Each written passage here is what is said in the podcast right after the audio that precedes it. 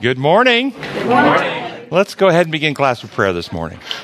Gracious Father in heaven, we are so thankful to be able to come apart and study uh, together. We ask that your Spirit will join us, empower us, enlighten us, transform us, and make us effective in sharing this message to the world to lighten it that you will come soon. We pray in your holy name. Amen. Amen. Uh, first, I want to welcome our visitors here today, and then we are releasing a new sharing pamphlet today that is, just came out off the press. It's called The Book of Job and the Last Days, a cosmic overview, seven truths to prepare for Christ's return. As you can see, it's pretty small, it's pretty short, seven truths. And the seven truths are that the war is bigger than us. Number one. Number two, the enemy force is led by a supernatural deceiver. Oh, wow. Three, pain, suffering, and death originate with Satan but God gets blamed. Four, family and friends can be used to tempt and discourage. Five, Bible perfection is about unshakable love, trust, and loyalty to God, not about task performance or rule compliance. Six, health and wellness are not evidence of righteousness. And seven, the highest calling for each of us is to say what is right about God. So we're doing Ephesians lesson 9. It says living wisely. How would you describe what it means to live wisely? The design law. I love that. He says, I might say it exactly the same way. I say take in cautiously what you what comes to you. Reason what comes in comes to you because you're confronted every single day with false and true. And to have a good reasoning ability is a part of what I consider living wisely. Okay, so living wisely is to, to think, reason, as it says in Hebrews 5.14, the mature develop by practice the ability to discern right from wrong. But how do they develop that? What is the basis? What is the standard? What is the measuring stick? What are the tools we use to be able to tell, is this true or is this not true? How do we know? Do we look for somebody else? Do we look for a rule, a list? 28 set of fundamental beliefs. Somebody, somebody's thought out for, somebody with a better degree. Or do we develop that skill and then the foundations are design law, how reality. And so for me, wisdom means to understand and live in harmony with objective reality, in harmony with the laws God built reality to operate upon. That's wise. And when you know those, then that gives you the ability to discern. Oh no, they said that it's legal to smoke marijuana. Therefore, there must be anything wrong with it because it's legal now. That's not wisdom. Wisdom is humans can make things legal, they can't make things healthy if they're not healthy. That's design law.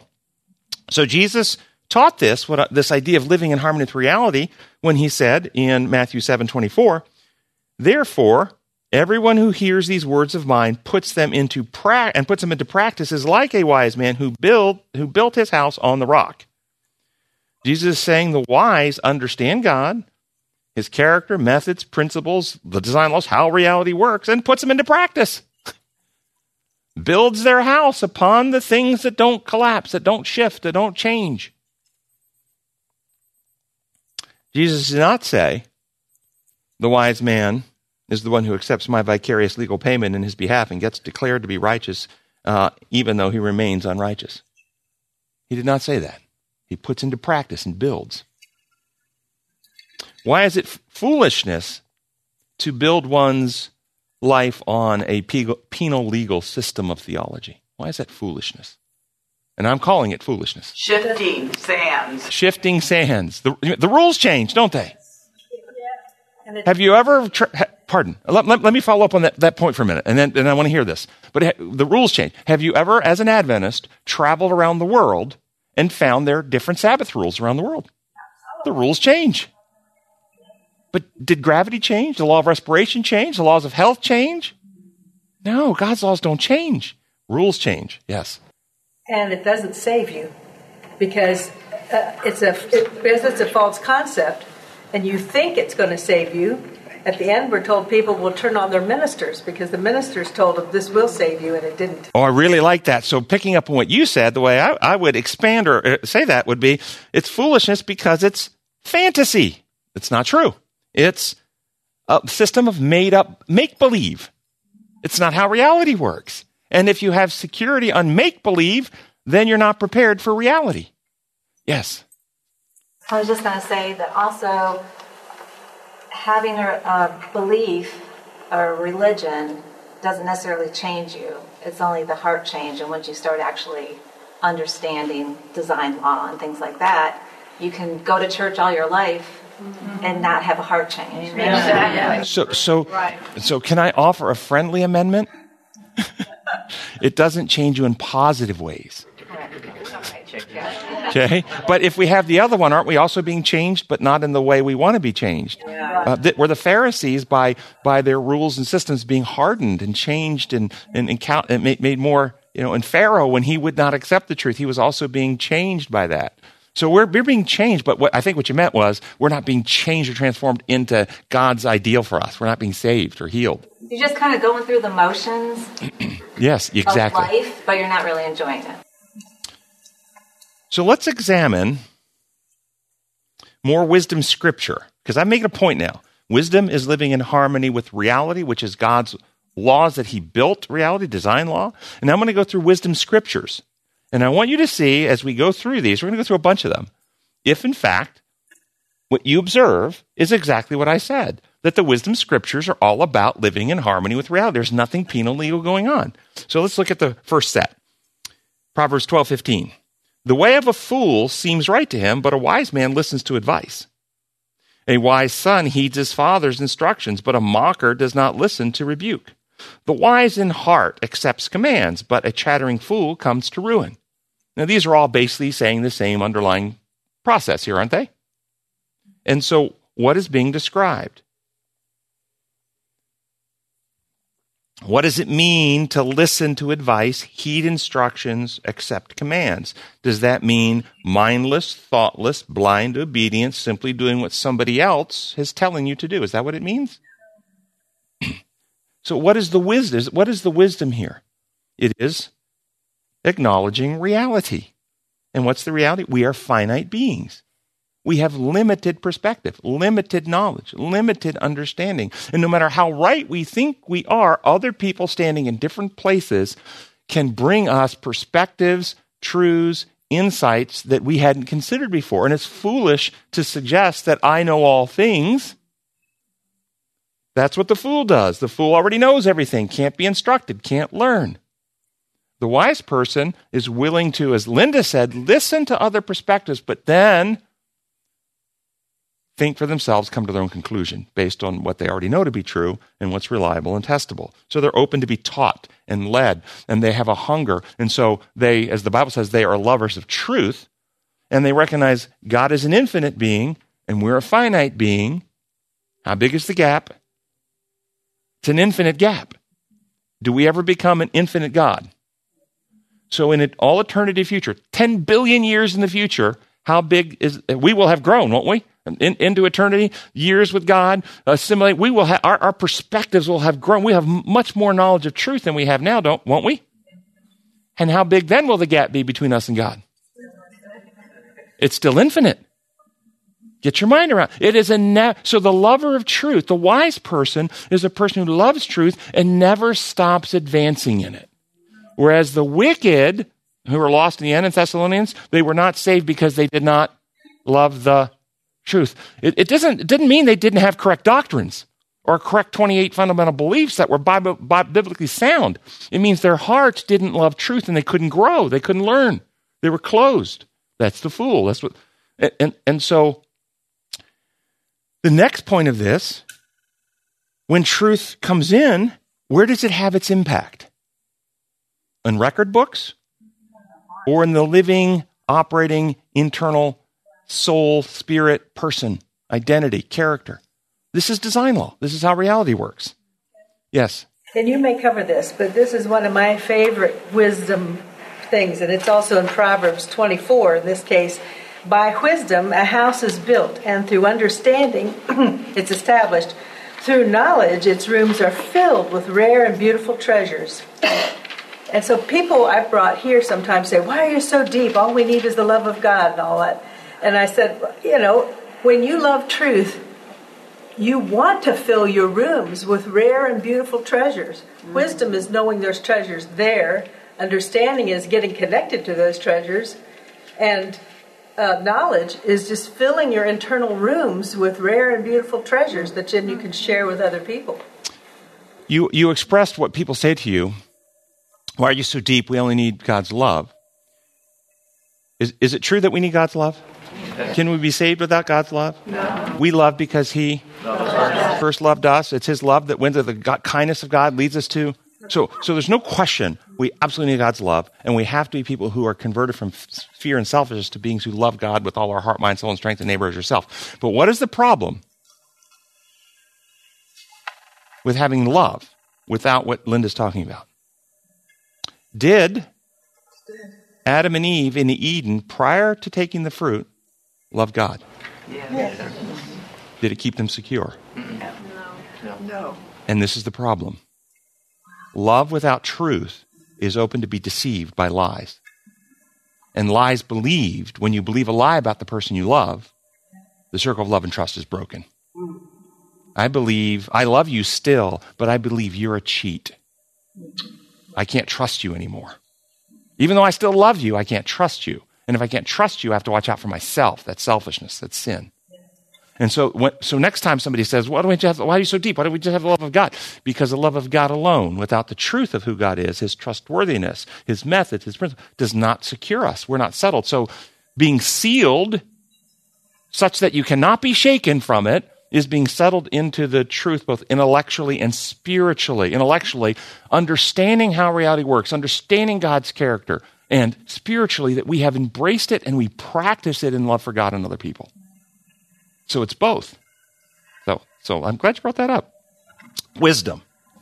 The fruit of righteousness, this is uh, Proverbs 11:30. The fruit of righteousness is a tree of life, and he who wins souls is wise.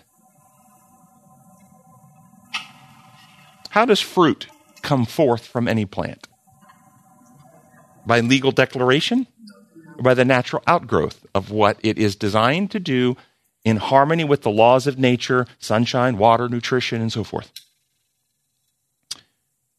So the fruit of righteousness is the tree of life. What, what, what, does that mean? And he who wins souls is wise. How do you win souls? How? How can you win souls? Is there, is there a process involved? Are there specific elements that are necessary to win souls. For instance, is truth. Is truth necessary to win souls? Is also love necessary to win souls? And if you are a purveyor, a, a, a minister of both truth and love, does it only have its impact on the souls that are being won, or does something happen in, in you? Can you exercise truth and love without being matured and developed and, and, and bringing out even more peaceable fruits of righteousness in your own character? This is how reality works. All right. Reckless words pierce like a sword, but the tongue of the wise brings healing. Proverbs 12, 18. The teaching of the wise is a fountain of life, turning a man from the snares of death. Proverbs 13, 14. The path of life leads upward for the wise to keep him from going down to the grave. Proverbs 15, 24. This is a cluster. Uh, I think they're all teaching the same, same wisdom, same truth. What is why do the words of the wise bring healing and life? Why are the teachings of the wise the fountain of life? Because they penetrate through your heart and soul. If I were to say, those who teach the laws of health are teaching life, those are teaching truth about nutrition and exercise and and and uh, and and, uh, and normal sleep hygiene and and all. You will have you will have life and better health if you do these things. Uh, does is that like really confusing, or does that make sense? Because of the laws life are built on. This is what wisdom does: teaches reality how God built it. Again, design law. He who walks with the wise grows wise, but a companion of fools suffers harm. Can you think of another Bible text that would be weighing in on the same idea? How about in 1 Corinthians 15 53? Do not be misled. Bad company corrupts good character. Yeah. Isn't it the same as this? Society today. Yes. So what uh, do you think if, if, if Solomon or Paul wrote today, they might have something about social media corrupting good character? Some of the things you view and imbibe. Yeah. Is there a law involved here? Beholding what Beholding you become changed. By beholding, we're changed. That's exactly right. This is the law of worship and the law of exertion also.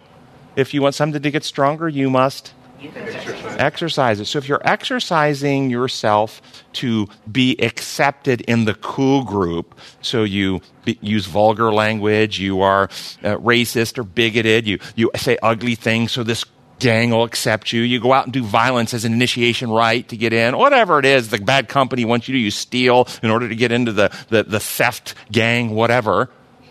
What's happening to you? Being conformed to this world. Yeah, exactly. Conforming to the world. And you're being neurobiologically and characterologically corrupted. And this is what Paul's talking about. Again, it's not a penal legal thing, it's objective reality. What's happening? Yeah.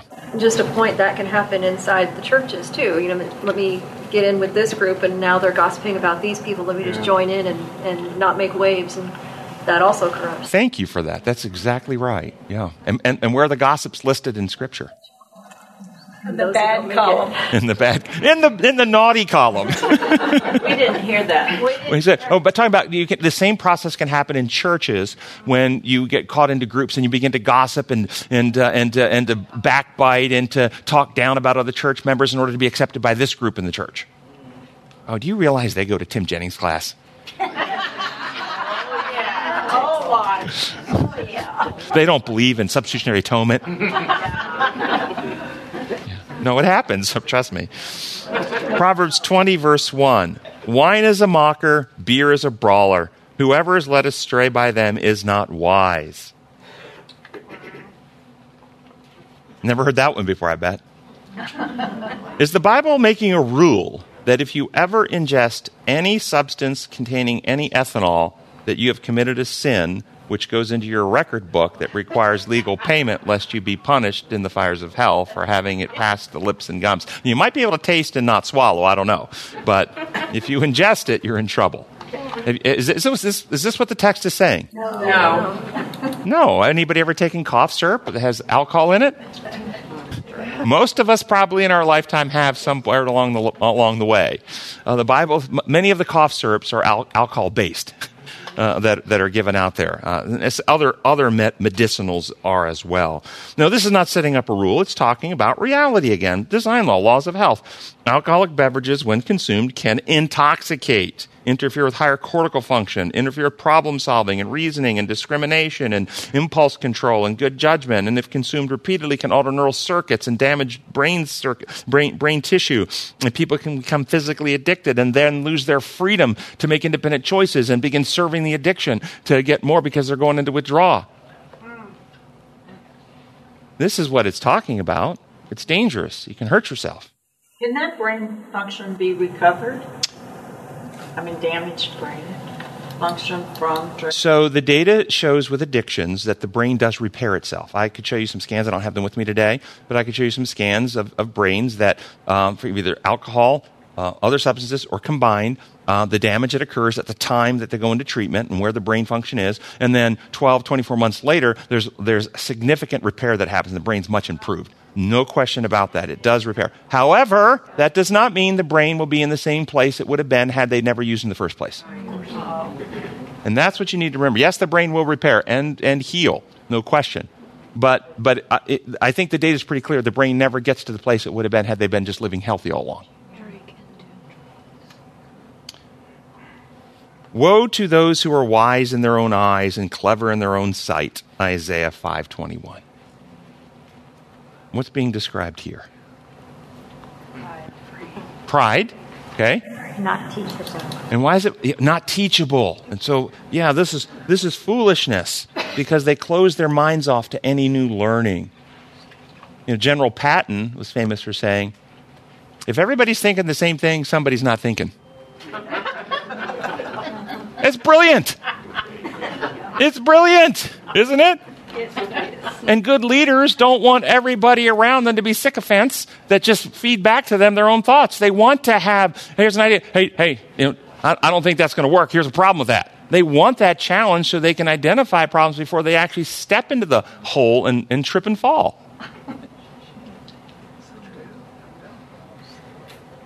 The Lord says, These people come near me with their mouths and honor me with their lips, but their hearts are far from me. Their worship of me is made up only of rules taught by men.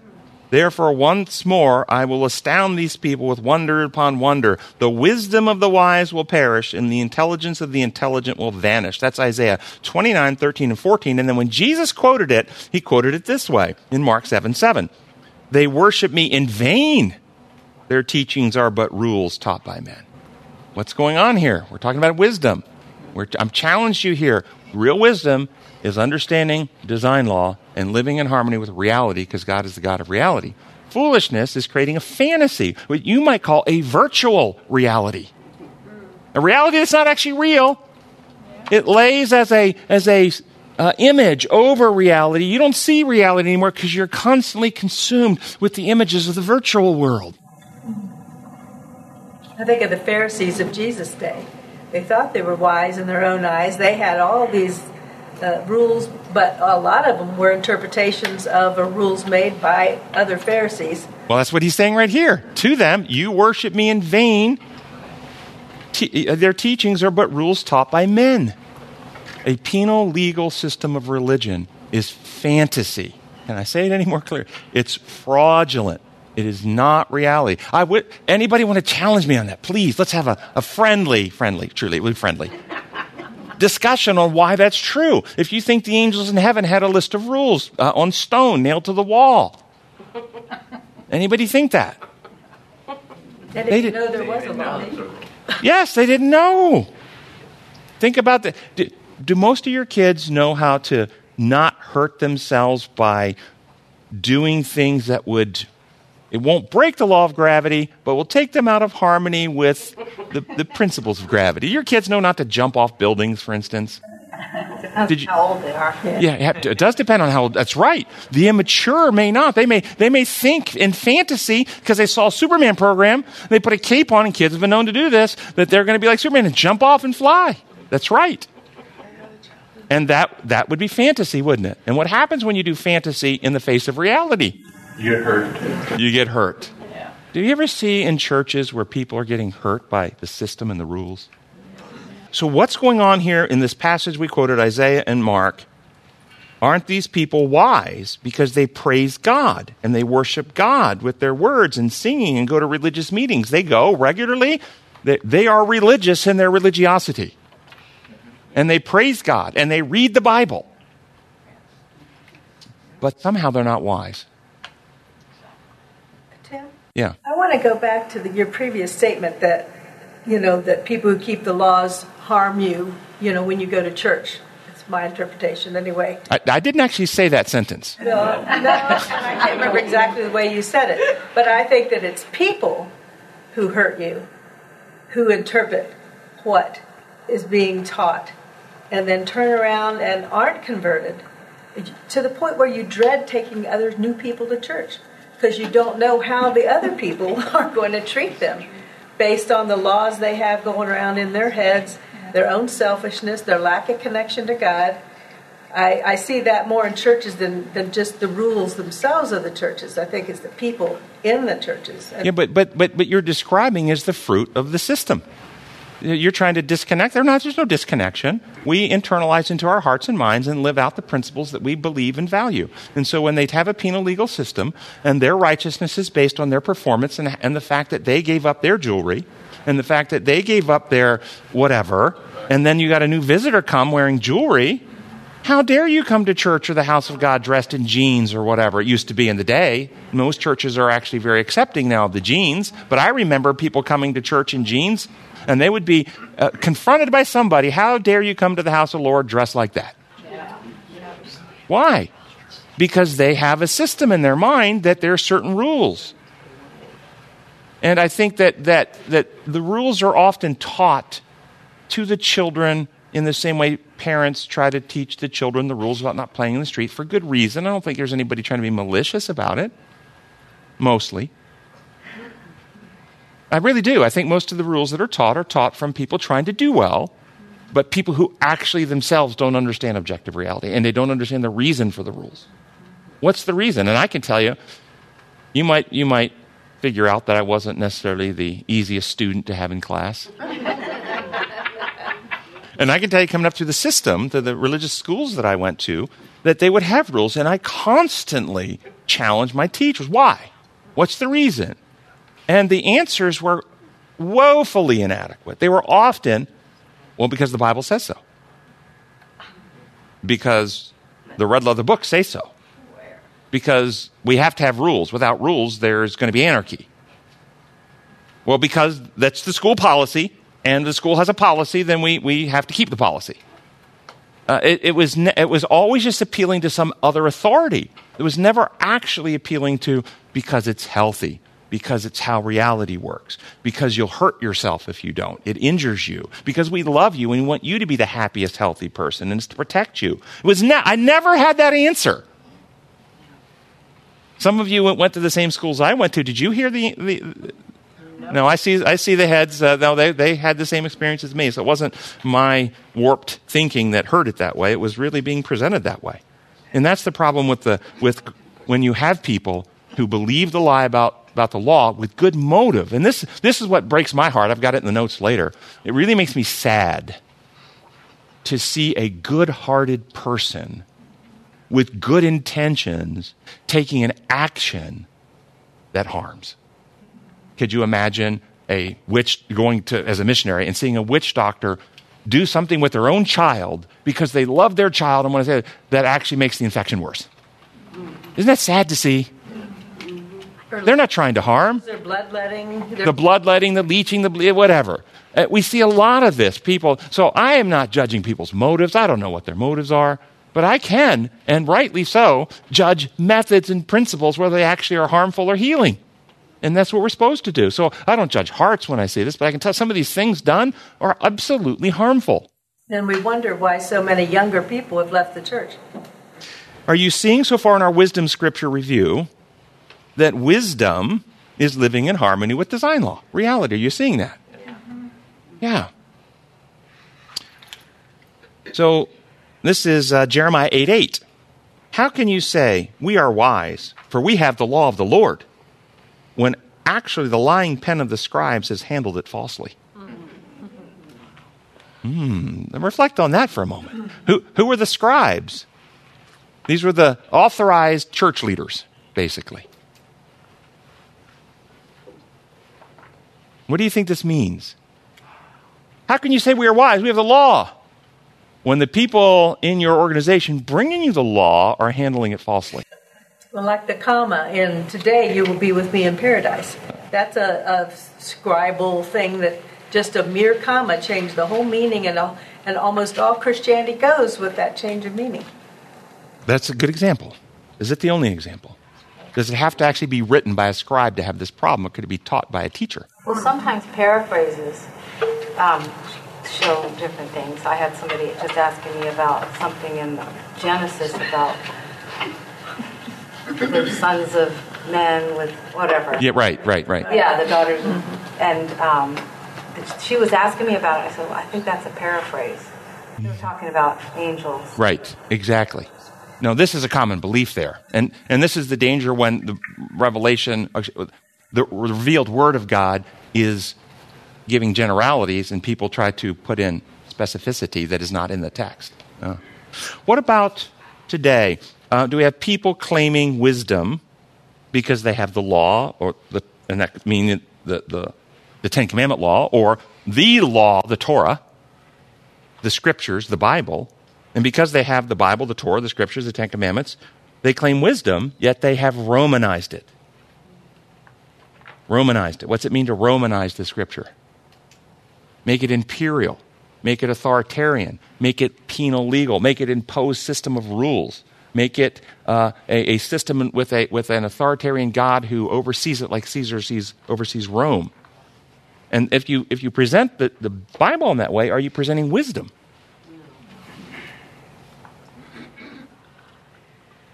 So, what is wisdom? Let's look at Jeremiah 9, 23 and 24. We just read 8, 8. This is what the Lord says. Let not the wise man boast of his wisdom, or the strong man boast of his strength, or the rich man boast of his riches, but let him who boasts boast about this, that he understands and knows me, that I am the Lord who exercises kindness, justice, and righteousness on the earth. For in these I delight, declares the Lord. What is wisdom in this text? No, to know God. To know God. And what was Jesus' prayer in John 17, 3? Life eternal is? To know God and Jesus Christ. And why is this wisdom? Why is that wisdom?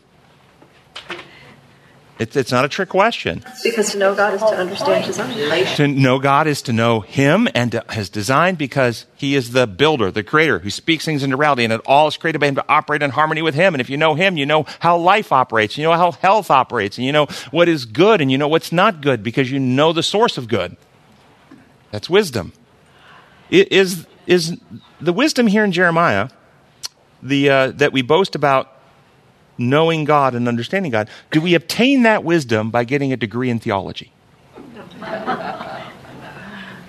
you, you laugh at that, folks. You laugh.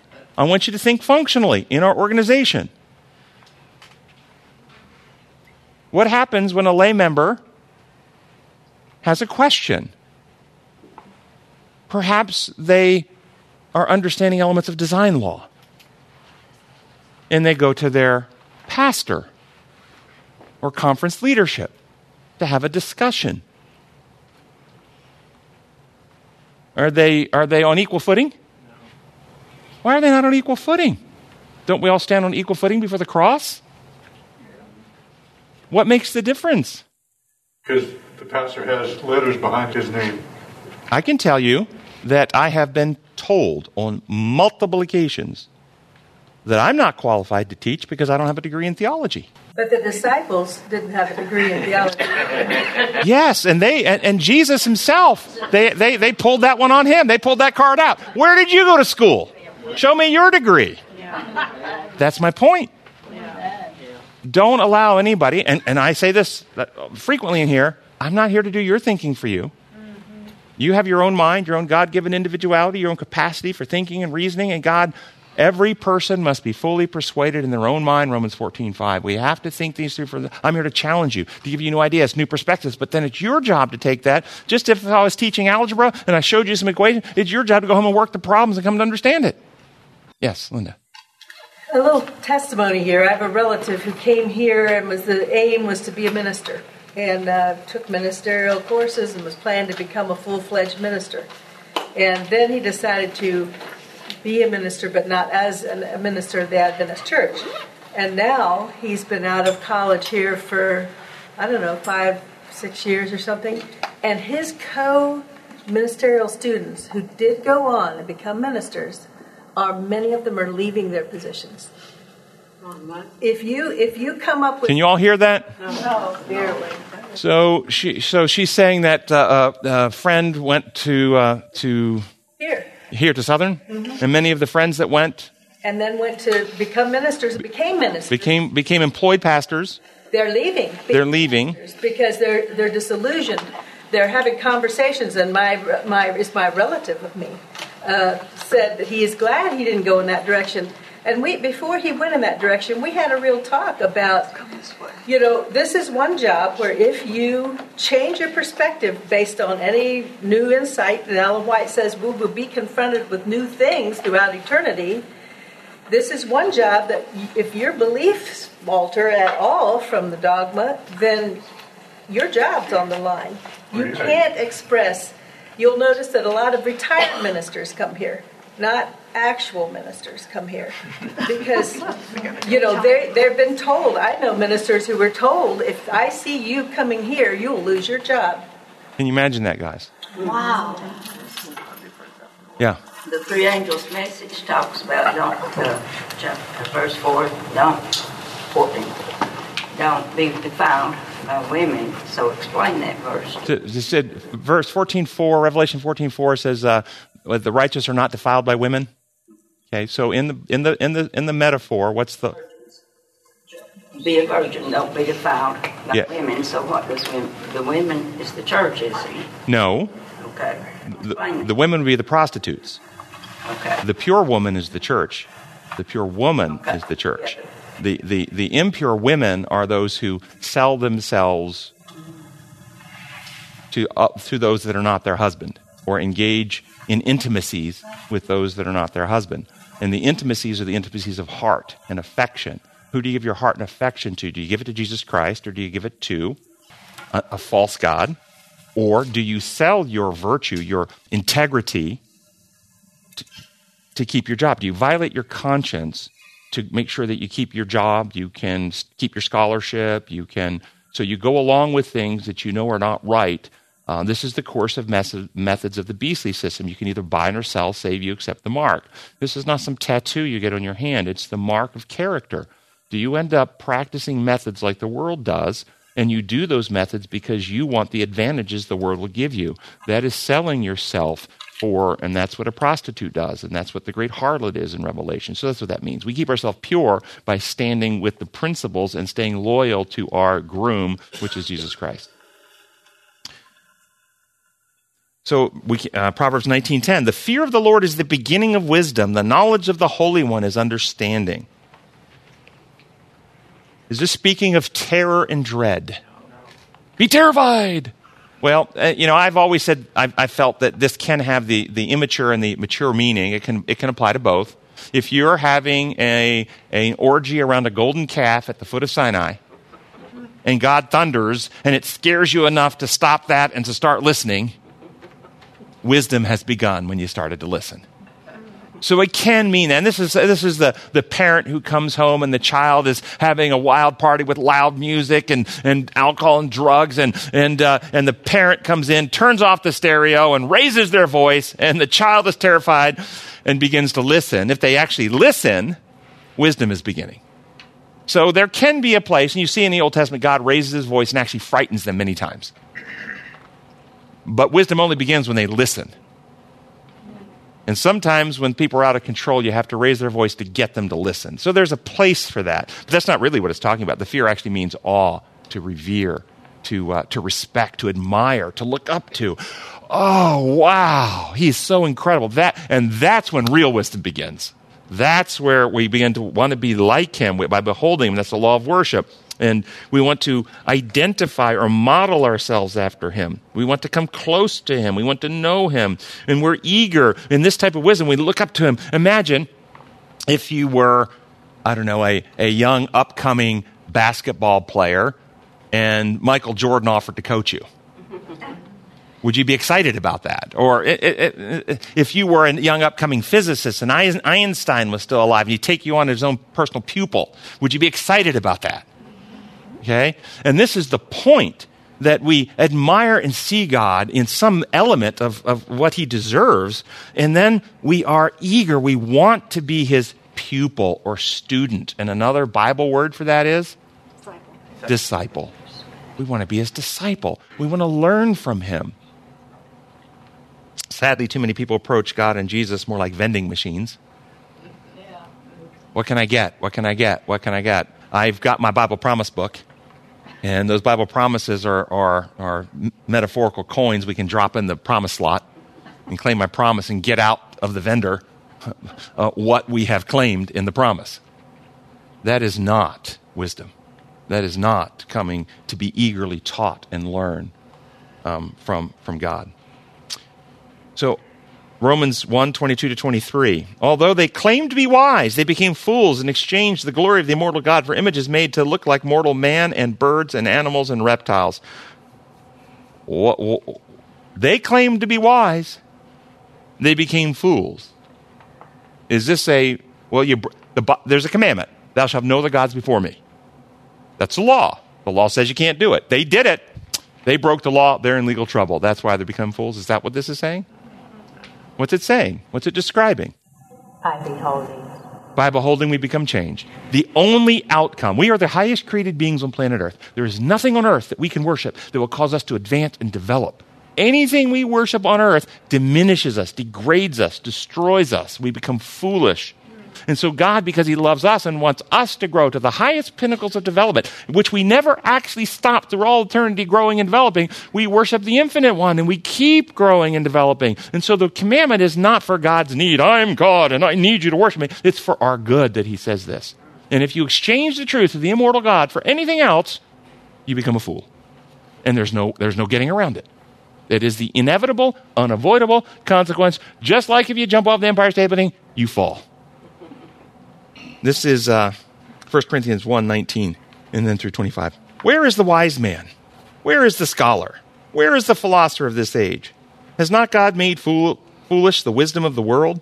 For since the wisdom of God, for since in the wisdom of God the world through its wisdom did not know him, God was pleased through the foolishness of what was preached to save those who believe.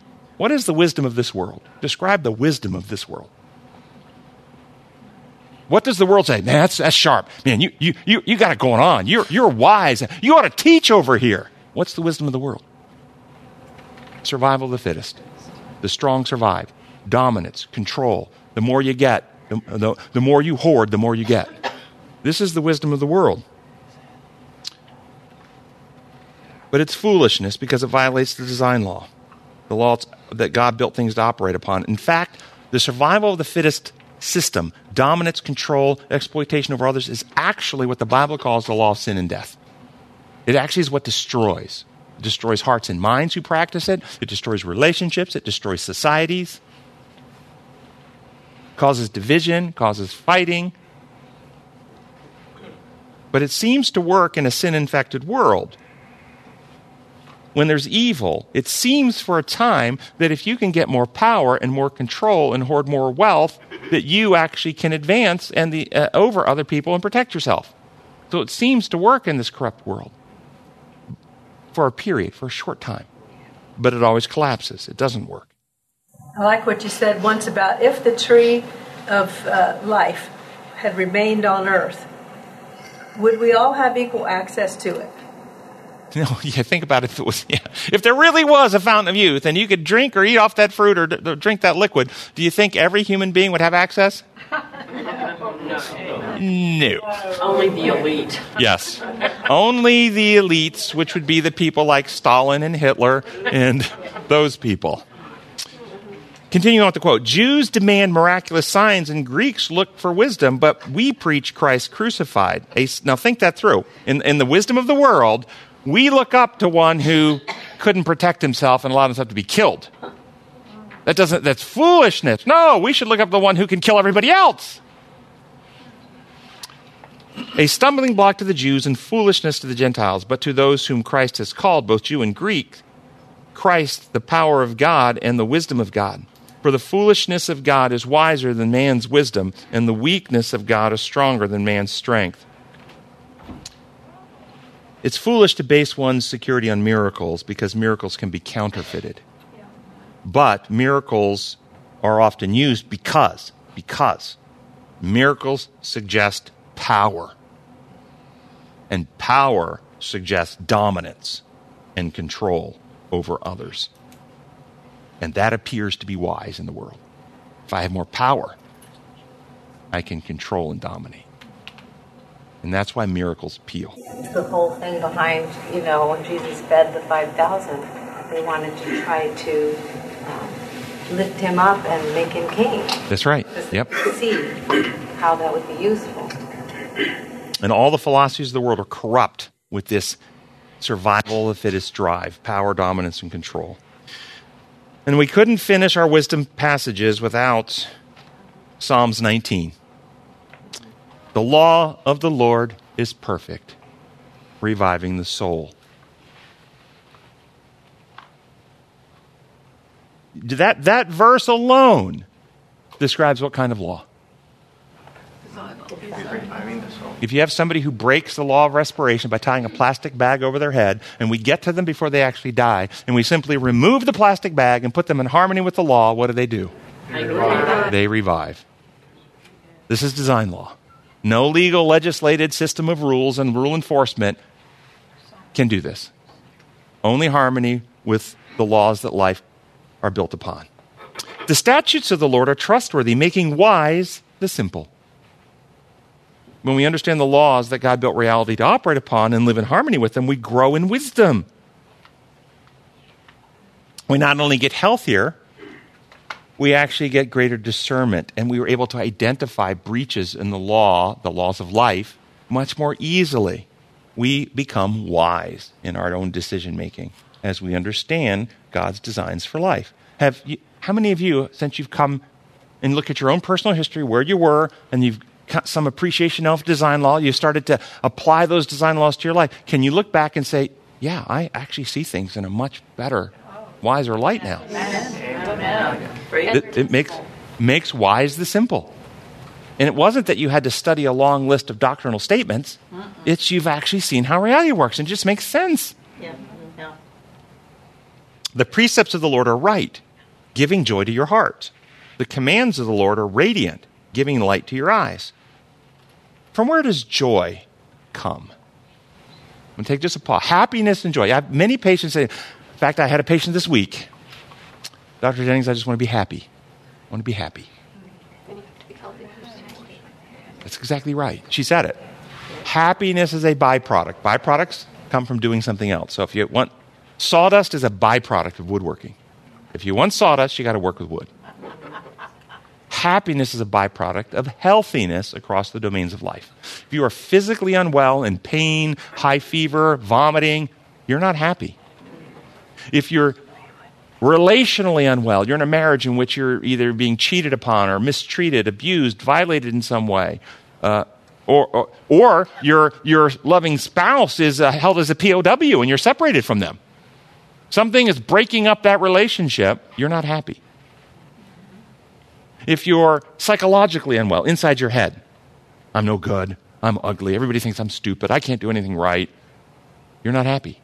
If you're spiritually unwell, guilt, shame, worthlessness, feeling as if you're uh, condemned by God, God doesn't really care about you, you're not happy. Happiness is a byproduct of healthiness. And if you go for happiness, if you go for it, most people end up going for pleasure seeking. Something that makes me feel good right now, just makes me feel better right now. But most pleasure seeking is some type of harmful behavior spending money, getting into debt, uh, gambling, uh, eating, uh, using substances of very kind, relationships after relationship after relationship that are unhealthy, just to feel better, to feel better.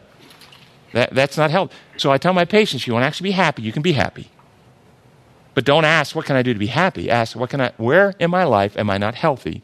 And what do I need to do to become healthy? Across the domains. And the byproduct, happiness always comes. Now, that's happiness. What about joy? Because this is the, the joy. Joy comes from living out and fulfilling God's purposes in your life. A musician gets joy playing and composing music. An artist gets joy at producing art. A chemist gets joy uh, doing chemistry. A mathematician gets joy solving problems, filling the purposes that God has called. And one of the purposes He's called for all of us is to love the Lord our God with all our heart, mind, soul, and strength, and neighbor as yourself. And as we live love, the consequence of that for us is joy. Joy is the byproduct from living out the purposes of God. Okay. The fear of the Lord is pure, enduring forever. Oh, wait. Did, did, did, yeah, I did that. Okay. The ordinances of the Lord are sure, altogether righteous. The more precious than gold, more precious, they are more precious than gold, than much pure gold. They are sweeter than honey, than honey from the comb. By them is your servant warned. In keeping them, there is great reward. Why are God's ordinances, laws, precepts sweet? And why is there great reward in keeping them? For they're just the protocols. It's like the laws of health. When you understand them, there is great reward and joy in living in harmony with them. I can tell you, I feel better when I exercise regularly. I feel better when I get adequate, regular sleep. This isn't, this isn't artificial, it's actually physiological and real. I also feel better when I'm at peace with my wife. Which, fortunately, because she is so gracious, it's almost always the case. you know, you have to be very special to put up with me. So.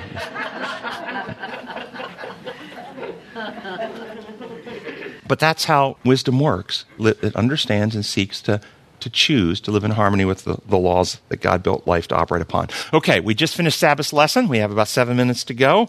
But, and there's a lot of really good stuff in lesson. I think we went go over a minute or two today. Sunday's lesson, it says, uh, first paragraph, it says, Paul urges the believers in Ephesus to walk in love, a call important to this section. The walking, this walking in love is the, to be modeled after Christ's own love for us expressed in his atoning sacrifice. Paul affirms four things about that sacrifice. It is motivated by both the love of God and the Father and Christ himself. It is substitutionary with Christ dying in our place. Christ is no passive victim, but gave himself up for us. Under the ima- imagery of the Old Testament sanctuary service, Christ's death is also a sacrifice which is made to God. And the sacrifice is accepted by God since it is a fragrant offering. Any concerns about this at all? Anybody have any um, wait a minute moments there? Let me let me question this. Let me reason through this. First, let's affirm the truths in the statements. And this is this is where I find this so sad. I I, I just want to say I'm sure the people who wrote this believe in their heart of hearts they're doing the, will of, the work and the will of God. I don't think there's anything nefarious here. I don't think these people are malicious. I don't think they're doing anything to try to do any harm at all. It'd be like a little girl who is told by the father that she trusts a lie, and she passes that lie on to mom. She's not trying to deceive mom. She's trying to be a good little girl and tell mommy what daddy said. And so I don't, I, I, but, but, but even though the little girl is sincere and doing her best, the information is still false. And we have to make that distinction here. So let's affirm what's true. God is love, and God the Father, Son, and Holy Spirit are love, and they love us. And Jesus, and, and, and they all three are in the process of saving us together.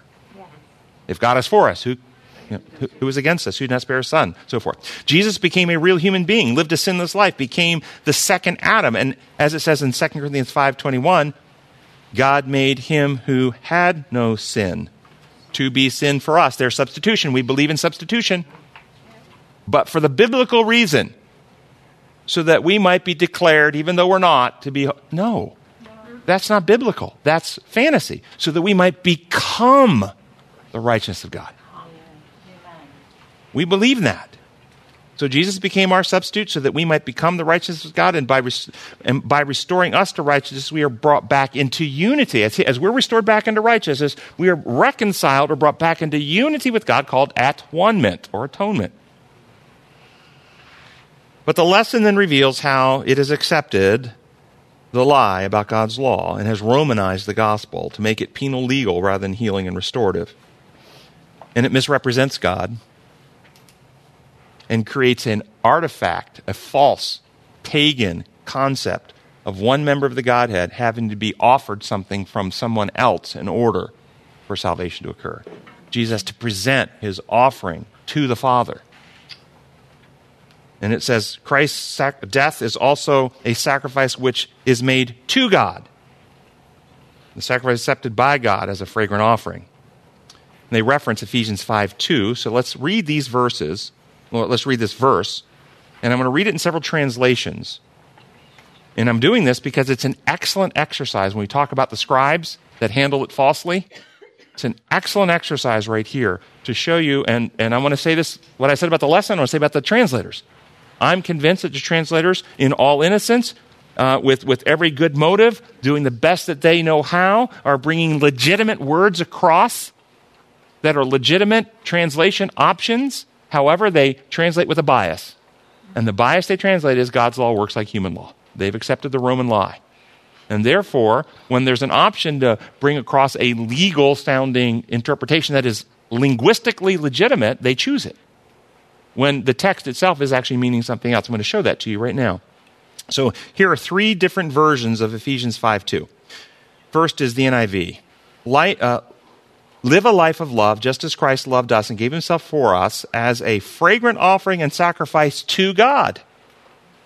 Or the New English translation also says a sacrificial and fragrant offering to God. And the New King James Version says an offering and a sacrifice to God for a sweet smelling aroma. So these three have this same idea that the authors would say, see, the offering is offered to God. Now I want you to look at two alternate versions. This is the Good News and the New Living, which are also legitimate translations. Your life must be controlled by love, just as Christ loved us and gave his life for us as a sweet smelling offering and sacrifice that pleases God. And then the New Living says, um, and offered himself as a sacrifice for us, a pleasing aroma to God.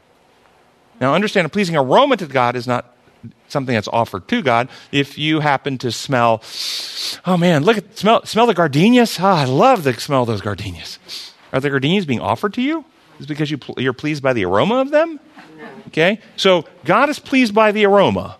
We're going to get to that in a minute, and He's pleased by what Christ has accomplished and achieved. The sacrifice of Christ pleases Him, but that is not the same thing as the sacrifice being offered to God at all. God was pleased because Christ accomplished the mission that God sent him to accomplish. And what did the sinless life and substitutionary death of Christ accomplish? Accomplish. Hebrews 2 14 and 15. Since the children have flesh and blood, he too shared in their humanity, that by his death he might destroy, by his death he might destroy him who holds the power of death, that is the devil, and free those who all their lives were held in slavery by their fear of death. So, one thing he accomplished destroy the devil and his power and the power of death and free us. He also, 2 Timothy 1.10, Christ Jesus, who has destroyed death and brought life and immortality to light through the gospel. He came to destroy death itself. And 1 John 3 8, the reason the Son of God appeared was to destroy the devil's work. And the devil has worked to efface the image of God in man and make us be image bearers of Satan. That's his work. To make us demonic in character and nature. And Christ defeated his work by perfectly restoring the image of God in the species human in his own humanity. So Jesus came to earth to destroy Satan, Satan's power, death, Satan's work, and free humans from the slavery to fear, selfishness, sin, and death. And who sent Jesus to accomplish this mission? This was his mission. He accomplished it. Who sent him to do it? For God so loved the world that he gave his one and only Son, that whoever believes in him shall not perish, but have everlasting life. For God did not send his Son into the world to condemn the world, but to save the world through him. And God was in God was reconciling the world to himself in Christ not counting men's sins against him 2 corinthians 5.19 god was reconciling christ was the agent of the godhead to accomplish the mission the father wanted accomplished There's a verse somewhere that says um, it pleased God to crush. so god was pleased with jesus because jesus accomplished the purpose god's will god's desire god's goal to destroy sin and Satan and death and restore humanity back to perfect, perfection and unity with Him. Nothing is being done to God, hold, nothing is being done to God or paid to God or offered as a sacrifice to God. But what is being presented to God, now I want you to hear, what is being presented to God is the victory, the success, with its results, the redeemed who are cleansed and perfected. And this pleases God very much. He's very pleased that Christ succeeded. He's very pleased that sin has been destroyed, that death has been destroyed, that Satan has been destroyed. And he's very pleased that humanity has been saved.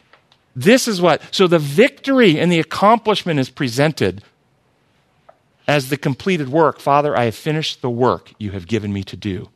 John 17. And that's design law, that's objective reality. Um, I got to finish this point. Okay, seriously, it's about the aroma. The aroma. Can't leave that hanging. In the Old Testament sacrificial ser- service, the aroma of the burnt offering is said to be pleasing to God. Why? Well, that old system is theater. It's not reality. God didn't like simply the smell of burnt flesh. It's theatrical. And what does it symbolize? It symbolized the burning out and the eradication and the destruction of sin. That's what it symbolized the curing, the healing, the saving. It would be like a physician father using a radiation knife to burn cancer out of their child and save the child. And they would be very pleased to know all the cancer is burned out.